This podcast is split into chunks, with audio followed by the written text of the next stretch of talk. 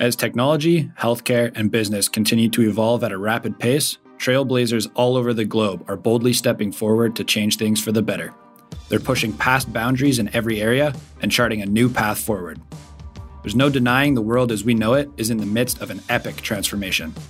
Welcome to Present Day Pioneers, the podcast exploring the alternative models that are reshaping the way our society thinks, feels, and behaves. I'm your host, Jackson Bokenfor from Patino Payments. Thanks for joining me on this fascinating journey as we catch a glimpse of what the future holds. Now, let's get into the episode.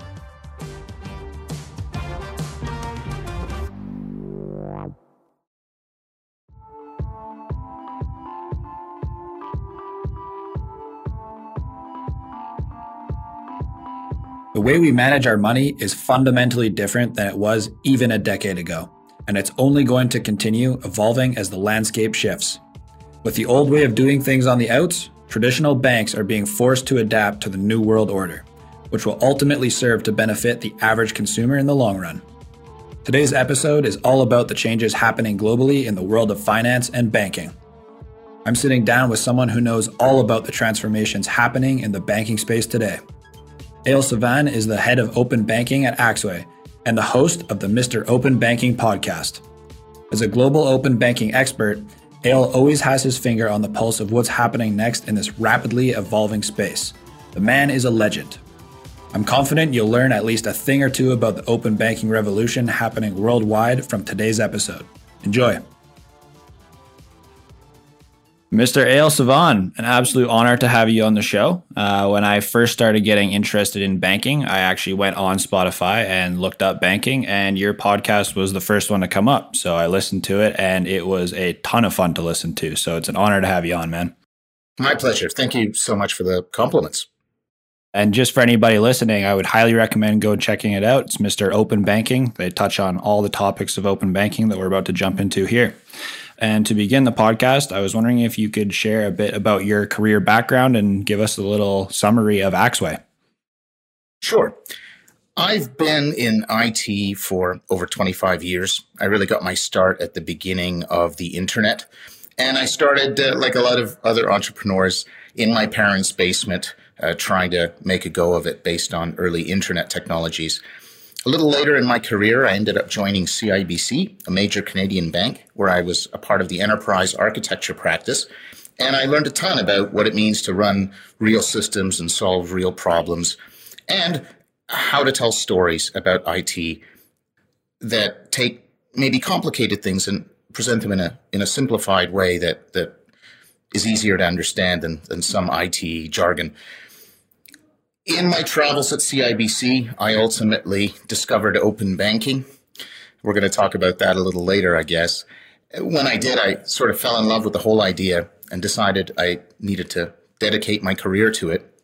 So ultimately, on very good terms, I decided to leave CIBC, started the Mr. Open Banking podcast, and ultimately ended up at Axway. Axway is a player in enterprise integration. We've been at it for over 20 years and can manage and govern and integrate just about any system under the sun, from the old to the new. So I was very excited by Axway's long pedigree in integration, very much similar to my own pedigree in integration. What I aim to bring to the company is a sharpened focus on the open banking space. In the year and a half since I joined Axway as head of open banking, We've really succeeded in raising our game in open banking, really culminating with the development of a packaged open banking solution, which we've been selling in Brazil for the last uh, quarter to great success. And so, just to bring it back, we've heard the word about, I don't know, five or six times now. What exactly is open banking? Ah, a classic question. And if I'm going to call myself Mr. Open Banking, I should probably have an answer. So, so I do. And it's funny, this question, it seems like a softball, but even years into this movement that's happening all around the world, there's still debate around this definition. What exactly is open banking? So let me try and offer one. A lot of banks out there think, well, I do APIs, these things called APIs that are sort of like the glue that lets different pieces of software talk to each other and, and different systems from different companies talk to each other. But that's not enough to do open banking. Banks have been doing these API things for years and years. Over the last decade or so, a lot of banks have taken a major step towards open banking by introducing developer portals. This, well, most people now know what a portal is, right? It's a special kind of website that lets you use some sort of service. And what these portals from banks let you do is start using their APIs. Without a special agreement, without a special partnership or project, you can just go to their website and start using their APIs. This is a big step, but it's not really open banking. And the reason it's not open banking is because open banking introduces a very important concept, and that concept is standardization. The idea that no matter which bank or which fintech in the universe of financial services that you're talking to, when you want to get information about an account, when you want to get a list of transactions, when you want to move money around, it works the same way, no matter which institution you're dealing with. That is the power of open banking. Because once you put that standard in place, well, now you get network effects, hyper growth, and a whole world of innovation that simply wouldn't be possible before that standard. Think internet standards like HTTP or FTP that we all use every single day that make up the fabric of the internet, but they are open and no one owns them and everyone can use them. That's the power of open banking, the notion of a secure, open, common standard for the secure exchange of financial data. Super cool. So, in your books, APIs have been around for quite some time, but open banking, in its true essence, is the standardization. That is correct. Now, a lot of folks will jump on this and say, you didn't say regulation. You didn't say data ownership. And these are, of course, fascinating aspects of open banking. Very much the heart and soul of open banking is this idea that consumers own their own data. But fundamentally, it begins with this common open shared standard. And from there, you evolve into other concepts like data ownership one thing that I'd like to touch on, and this was discussed in your podcast as well, is open banking with a capital O and capital B versus a lowercase o and lowercase b. Can you kind of touch base on what's going on there? Uh, my good friend, Mr. Cardinal uh, from season one, uh, the chairman of FDX. Yeah, it's a great line. I've used it myself with full accreditation to Don, of course. And what he's referring to is sort of the point I made in the last answer, there are many who equate open banking with regulation, with the idea that there is a legal framework, a piece of legislation that says, hey, banks, you don't own this data. You have to allow consumers to control how it's shared and allow them to move it between financial institutions easily. That's what happened in Europe. The legislation was called the Payment Services Directive 2, PSD2, similar in the UK, similar in Australia and other regions. There are indeed regulatory pushes to drive banks to adopt a standard for the secure exchange of data.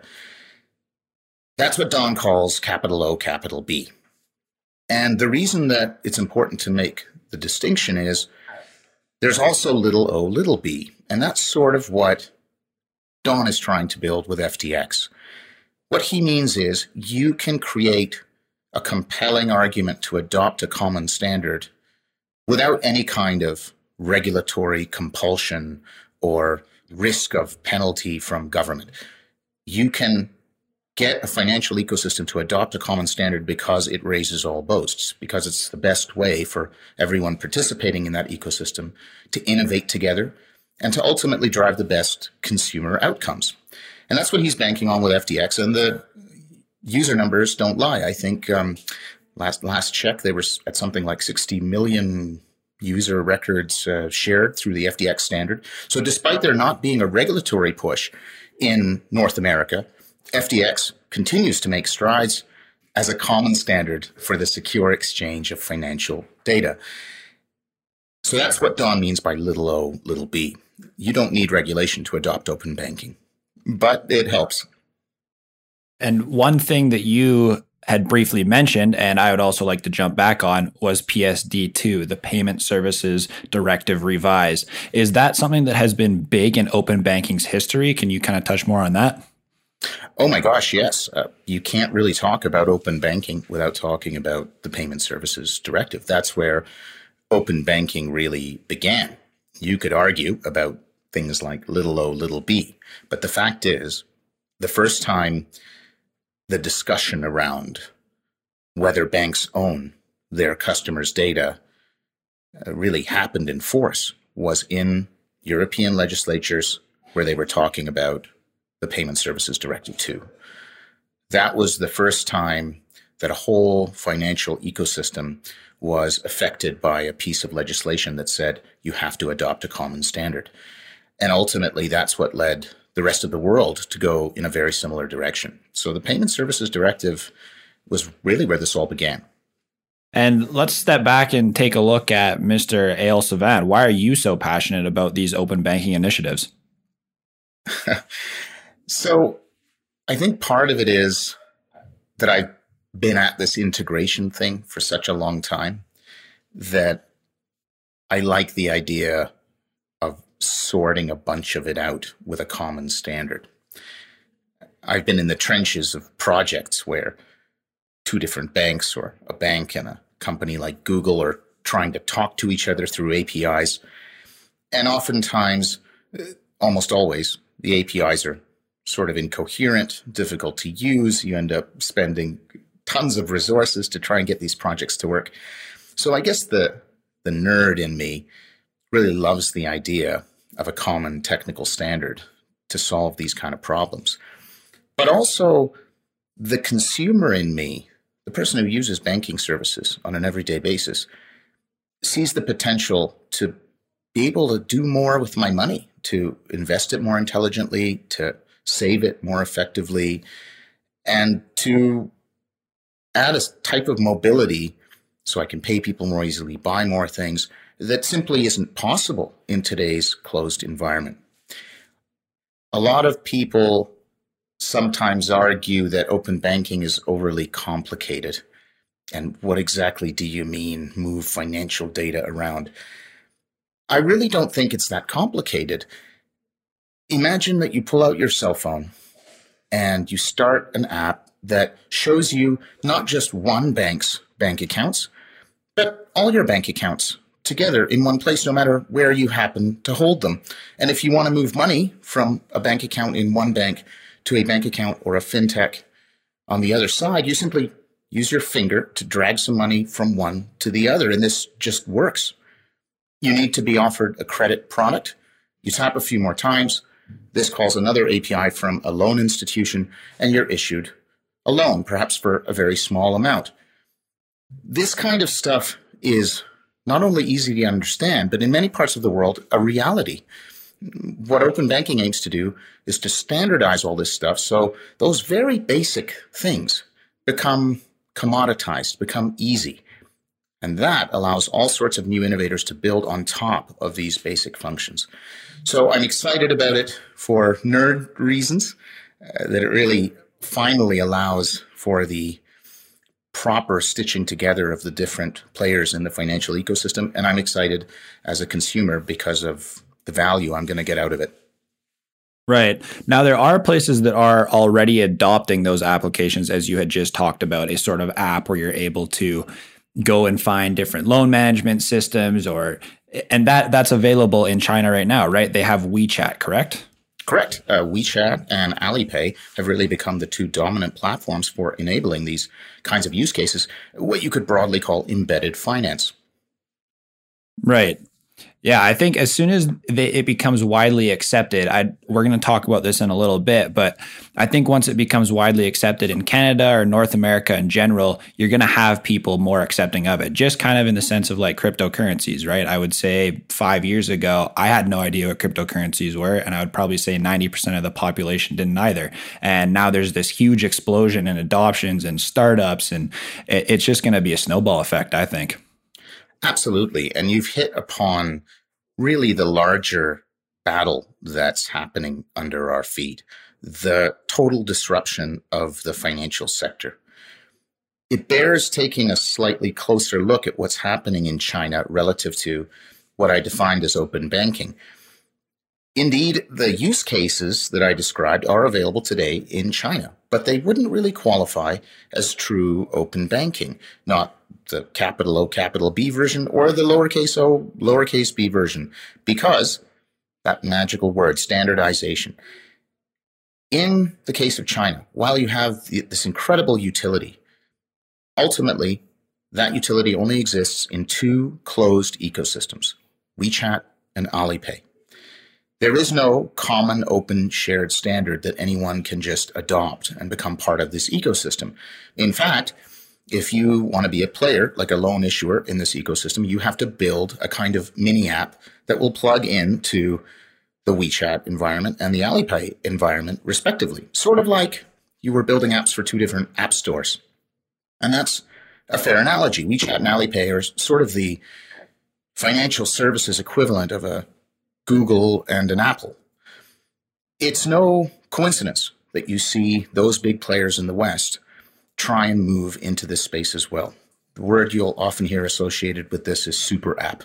This idea that through a single provider, you're going to get not just search and taxi service, but everything all in one spot, including banking services right there inside a single app. So while China has very much demonstrated the destination that many regions are trying to get to, this world of embedded finance, they've done it in a relatively closed way, a way that Western tech giants are trying to replicate, but a way that open banking is sort of the antithesis to. Open banking says, let's create that common open playing field, sort of like the internet that everyone can play on, and then build on top of that. So while we're heading for a similar destination, open banking is really something a little different. It's trying to recreate those same use cases, but in a way that doesn't allow any single player or a couple of players to dominate. So, in your view, who are the corporations or countries for that matter that are major players in this open banking movement? You can't really identify leaders in the space again without talking about Europe. Uh, PSD2, as I said, is where this started. So they were out in front with their Berlin group standard. But it's become a little fractured, and some of the goals they were trying to achieve, they haven't gotten there yet. Meanwhile, in the UK, who adopted open banking at roughly the same time, made some choices that in retrospect were probably better than their European mainland counterparts. And as a result, really pulled ahead. They've got probably the healthiest, most mature open banking standard in the world today. Behind them is Australia, who is a unique case. While they don't have the adoption numbers that you're seeing in the UK, for example, they bit off a much bigger piece of the pie. Rather than having legislation that talked about banking and open banking, they adopted a piece of legislation known as the CDR, the Consumer Data Right. And what made it different than other open banking initiatives was it was cross economy right out of the gate, meaning this wasn't just about banking. This was about open banking, open insurance, open telecom, open government, etc. And they baked that idea right into their standard. So from a philosophical standpoint, it really is Australia who's thinking bigger than everyone else. And it's no coincidence that they're getting in fights with the likes of Google and Facebook. Finally, Brazil, where Axway has been active for the last several months. They really have shown the rest of the world what it means to execute on open banking. In the last year, they've gone from virtually zero, other than some legislation and timelines, to a fully operational standard, now publishing phase three APIs integrating with their real-time payment rail PIX, which is QR based, and executing, executing, executing. A true demonstration of what can happen when industry and regulation join hands in a common goal, set the stakes high, and and go into open banking together. Uh, Brazil is a true example to everyone else. And I couldn't help but notice Canada. I didn't hear their name at all. Whereabouts are we in that situation? So, unfortunately, not quite as cooperative or aggressive as what we see in Brazil. However, Canada has been discussing open banking for the last few years. Indeed, when I was at CIBC, I was our technical head of open banking, attending many consortium meetings and discussions with all the players around how we could adopt it. That was a couple of years ago. So, needless to say, the players in Canada who are anxious to see open banking move forward are getting a little impatient. I try and discuss that with some of the guests on my show, like Senator Colin Deacon.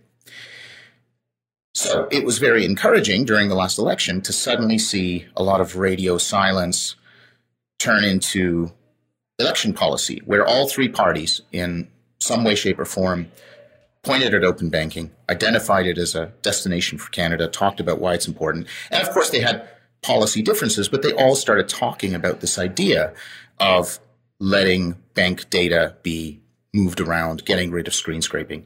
There were even pieces on the CBC that, for the first time, really talked about open banking in a way that anyone in the street could understand what it was, and what it meant. The Liberals have since gotten elected. They published a report during the election cycle that talked about bringing open banking to Canada in 2021. But unfortunately, since the election, they have not acted aggressively on moving that program forward. Me and several colleagues uh, in Canada are really hoping that happens. I'm a board member of the OBIC, the Open Banking Initiative Canada, a nonprofit that aims to drive open banking forward here in Canada. And uh, we're working with uh, our network every single day to drive the issue, uh, ask the government why uh, they aren't moving more aggressively, and try and help them along, uh, really in the spirit of joining hands, right? I want to stress that the OBIC and me personally don't see this as an us versus them, as small banks and fintechs versus the big Canadian banks, or even regulators versus the big Canadian banks. The only way this is going to work is the way it worked in Brazil, which is if we join hands, realize that this is going to raise all boats, and do it together. Yeah, I'm I'm excited for you guys to take on that initiative. I think that's something that definitely needs to happen, and it, it's something that has already happened. I think that's what the viewers, as well as everybody who is involved in banking, which is going to be just about every single one of us, needs to understand is that Brazil has done this. We can do this too. There's an option that is in clear sight. Eyal's passion really shines through when he discusses the open banking movement. Not only is he excited about the notion of a common shared standard for the secure exchange for financial data, but he can also see the benefits of this revolution through the eyes of an everyday consumer. He noted that the open banking movement will bring so much more value to the consumer compared to the traditional legacy systems, which is something we can all be excited about at the end of the day. However, some countries are further ahead than others in terms of adopting this new model. As Eyal mentioned, areas like Europe and Australia have made much more progress in terms of implementing open banking regulations, as evidenced by the advent of PSD2. Here in Canada, though, things are moving a bit more slowly. But Eyal is optimistic about the future of open banking in the country and on an international scale, as long as the major players find a way to work together and find synergy within the ecosystem. And one thing that I would like to ask is then what can the average person do to get involved and help this initiative? I think the most important thing is for Canadians to know that there is something better than what we have today. And indeed, for anywhere where there isn't the ability to easily manage your money and move it between institutions and move your data between institutions, you should know that there are completely secure ways to do that. Ways that are, I assure you, much more secure than what the average bank uses today for their walled garden. They should know that in that world where data is portable and you can trace it and you can move it around, you can reuse it however you see fit for you as the owner of that data, suddenly a whole world of possibilities opens up not just in terms of how you tip split or round up your savings or pay folks that you deal with on an everyday basis, but how you run your small business, how you deal with your retirement investments, how you submit your taxes, how you manage your pension, how you get your paycheck. All of this stuff is absolutely going to get affected by the sharing of this data. Knowing that these things are possible, I would recommend that you explore the options that are out there in whatever region you're in, uh, even if they are based on closed systems and not based on standards yet. Become familiar with what those fintechs are offering. Take a look at those neobanks who are trying to give those large incumbents a run for their money and demand more from your banks and your regulators in terms of making open banking happen and, and letting your data be free. Right. It benefits everybody. I, the last episode I had was with Sarah Zandberg and of EQ Bank. And if we do have those banks that are challenging those legacy banks, it, it could push fees down, which is beneficial to absolutely everybody. One of the things that I would like to jump on then is what are some of the issues we currently have with those legacy banking systems? Are they adopting APIs or are they still kind of in the archaic mode? I think that large banks very much find themselves at a bit of a crossroads because they are used to these walled garden models. For decades, they've talked about the notion of wallet share or products per customer. The idea that if I'm a customer of a given bank, they want all of my banking to go through them. In fact, there are rules in place here in Canada that prevent cross sellings just so banks can't lean into this idea even more. But as we move into this increasingly digital, increasingly heterogeneous world, you can't be all things to all people. There, there's just no practical way that a single financial services provider is going to give you everything you need. There are just too many unique options. You mentioned cryptocurrency earlier. That's a, a small one out of a field of options that now exist out there to help you save, invest, pay, etc. So if you can't be all things to all people, then that turns your perspective around a little bit and you start to focus on the customer. Now, a lot of banks have done this. This is a long and difficult cultural transformation, but banks like CIBC have done this. Rather than focusing on what's good for CIBC and good for different product lines, they've shifted the focus to what's good for the customer. And this is very much the right thing to do. Of course, I want my bank to think about me, not about them. The thing is that if you're really trying to do what's right by me, then are you going to offer me better advice and better decisions if you can see only what I do with your bank or if you can see what I do with every bank? Now, if you see what I do with every bank, and your answer is, yeah, that helps. Now I get to know you better. Now I can offer better insights and advice. Well, how much better would that advice be if you could now see everything about me? My healthcare details, my traffic uh, details, how often I go to the gym, uh, perhaps even my hobbies. Now, I want to stress this world of open data is one that you control.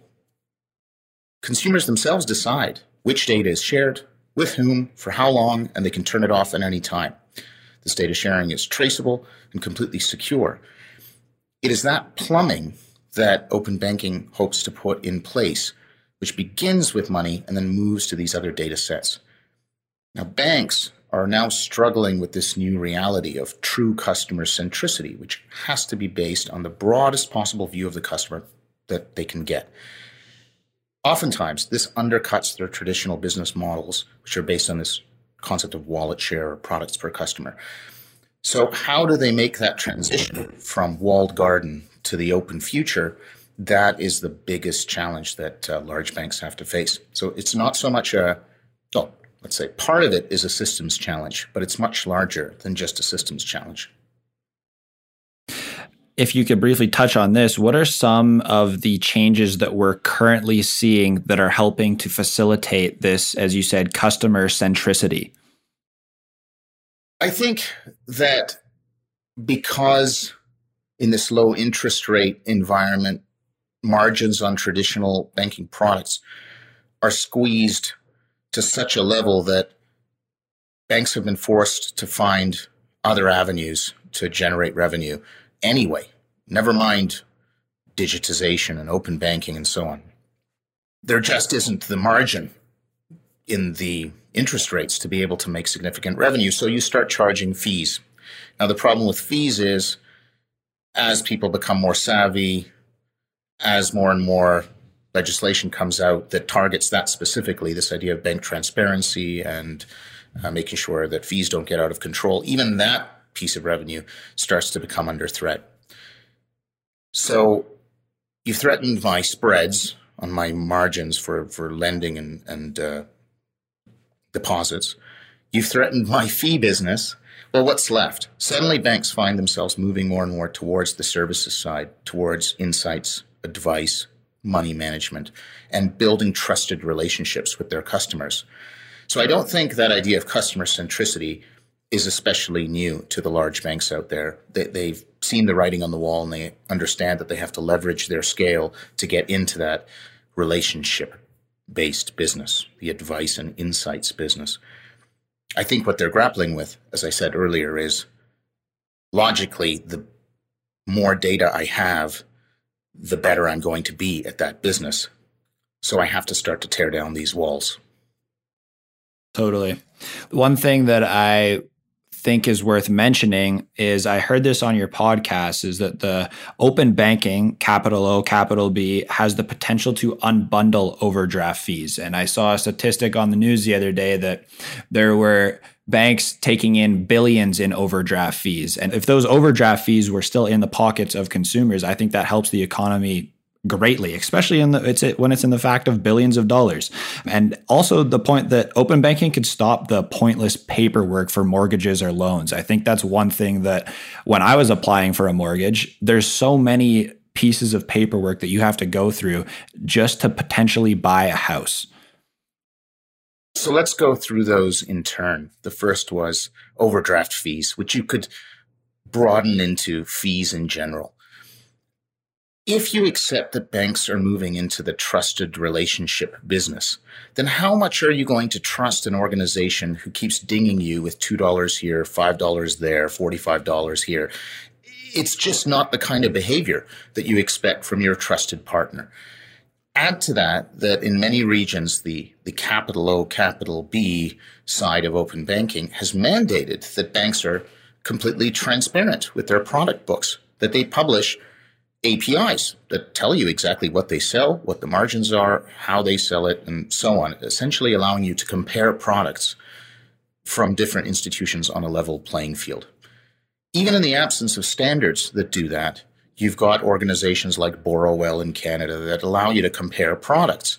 So I think in this increasingly digital transparent world, often driven by regulation to that effect, hiding these fees from your consumers and expecting them to eat them and still be your friend is is a losing proposition. So those fees are going to continue to decrease, continue to become commoditized.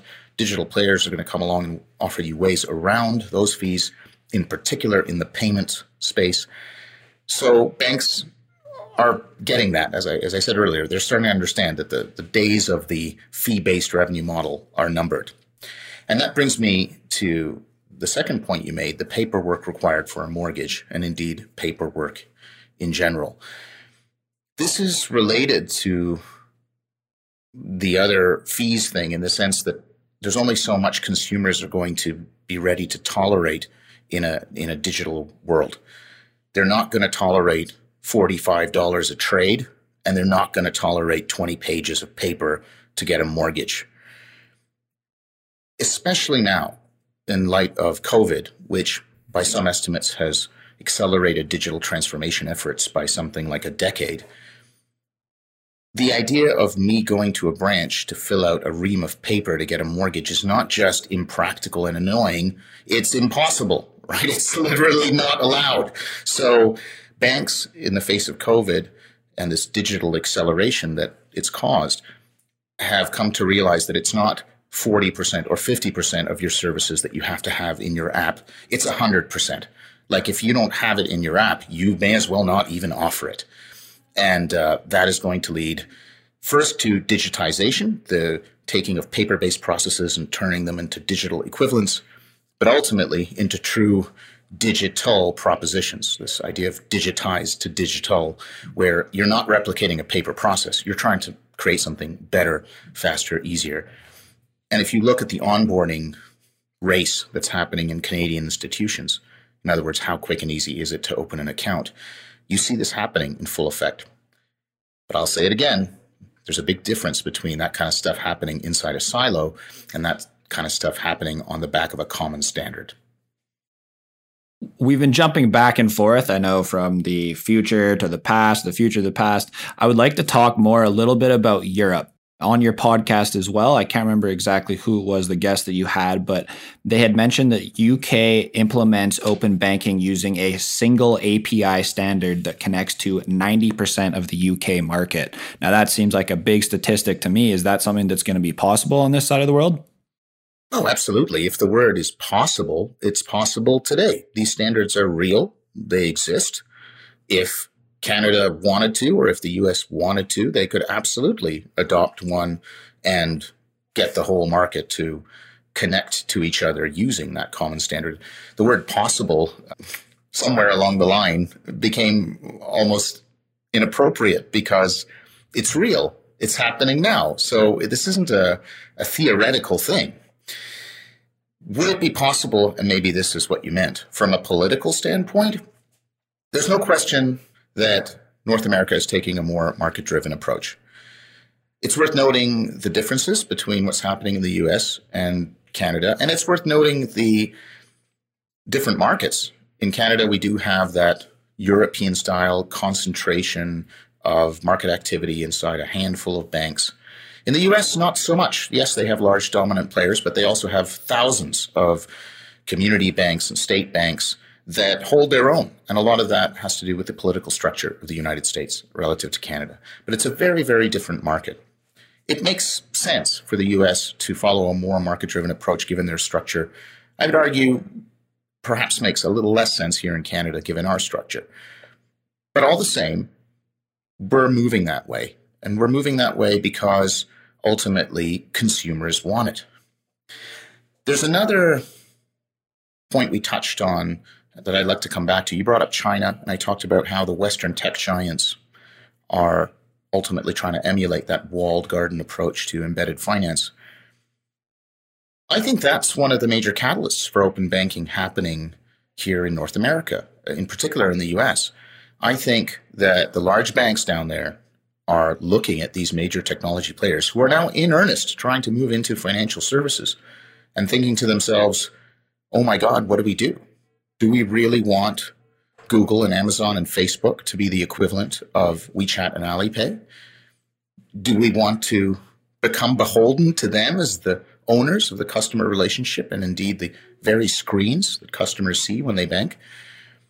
I don't think they do. So they're starting to see open banking as a kind of moat, as a way to level the playing field between them and these large technology players to set common rules that everyone has to follow if they want to play. So that's going to act as a major driver. And I think that, combined with increased consumer demand for innovative financial products, will ultimately move the US and Canada towards open banking. I, I don't think it's just possible. I think it's ultimately inevitable. Right. There's a, a, symbiotic relationship between consumers and banks. If the banks don't have us, they don't have any sort of flows incoming to them. And if they keep charging these overdraft fees, they're going to continue losing consumers. So it has to move at the pace that you're talking, and there has to be that transparency and that trust relationship in order for those big changes to actually happen. Absolutely. And I, I think it's even larger than most of the banks out there realize. There is indeed this scale where it's banks versus neobanks or fintechs. And that's very valid. Oftentimes, these neobanks or fintechs, the starting point for their proposition is zero fees. So, right there, they're sticking it to the banks saying, we know that you can offer this service at a level that you don't have to charge fees for it because we're doing it. So, that's happening. But then at a higher level than that, at a sort of different scale, you have a larger battle. And that battle is between traditional money and the traditional monetary system, what some might call fiat, and this whole other world of money, what you might broadly call crypto or DeFi, or some would say Web 3.0. And it is this complete alternative to the entire economic system on which most of our lives run today. Now, I'm not trying to say that this is going to happen overnight, but clearly there are ways to manage and move my money emerging that are radically different from the traditional ways that have existed for the last few centuries. Radically more digital, radically more open, radically more advanced. I like to liken this to torrents and peer to peer file sharing that ultimately led to the creation of iTunes and the music sector, that ultimately led, you could argue, to Netflix. I think that banks have to realize if they're going to charge people $45 to transfer money from country A to country B and it's going to take a week and might fail because you got something wrong on the piece of paper, that people are going to go looking for other ways to do that. And they don't have to look very hard before they find ways to do it for free, in a completely reliable way, and instantly. At the end of the day, people aren't going to care whether that way is based on your rules inside your walled garden. They just want to get the job done. And the only way that you're going to compete with them is by offering them legitimate alternatives to those kinds of open systems. That battle is going to take decades to play itself out, but it is indeed happening as we speak.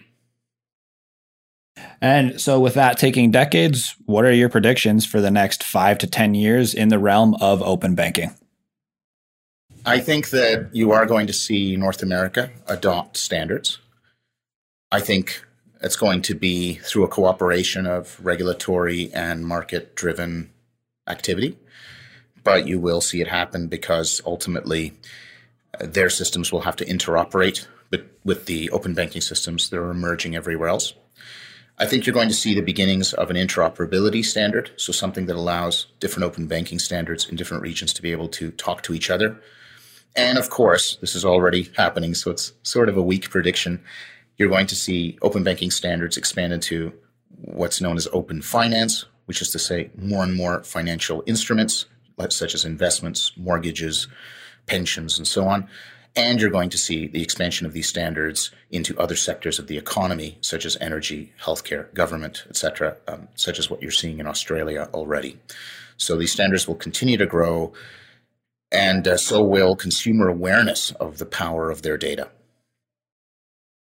Well, Mr. Eyal, I would like to say that it was an absolute pleasure having you on. If we need to reach you on social media or YouTube accounts, where can we find that? Thank you very much for having me. Uh, you can reach me at mropenbanking.com or uh, on LinkedIn, where I'm very active. Uh, you can also find me at Axway if you'd like to talk about what we do there. Awesome. It was a pleasure, Eyal. I really had really enjoyed having you on. Likewise, that was a lot of fun. Uh, thanks so much for the opportunity. Thanks for listening, everybody. What a great conversation with Eyal. I hope you'll be taking away some valuable insights about the future of open banking. Here are a few key lessons I'll be taking away from our discussion. At its core, the open banking movement is about the creation of a common shared standard for the secure exchange for financial data. From there, other elements like data ownership and embedded finance evolve organically. The open banking movement will ultimately serve to bring more value to the consumer. By seeking to standardize common finance functions, open banking practices will make it easier for the average person to take ownership over their finances and make changes at the touch of a button. In the future, the open banking movement will bleed into the finance world as a whole as well as broader areas like energy, healthcare, government, and more.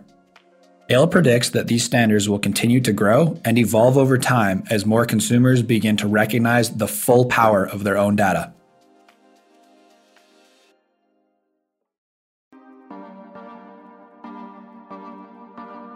Thanks for listening to Present Day Pioneers.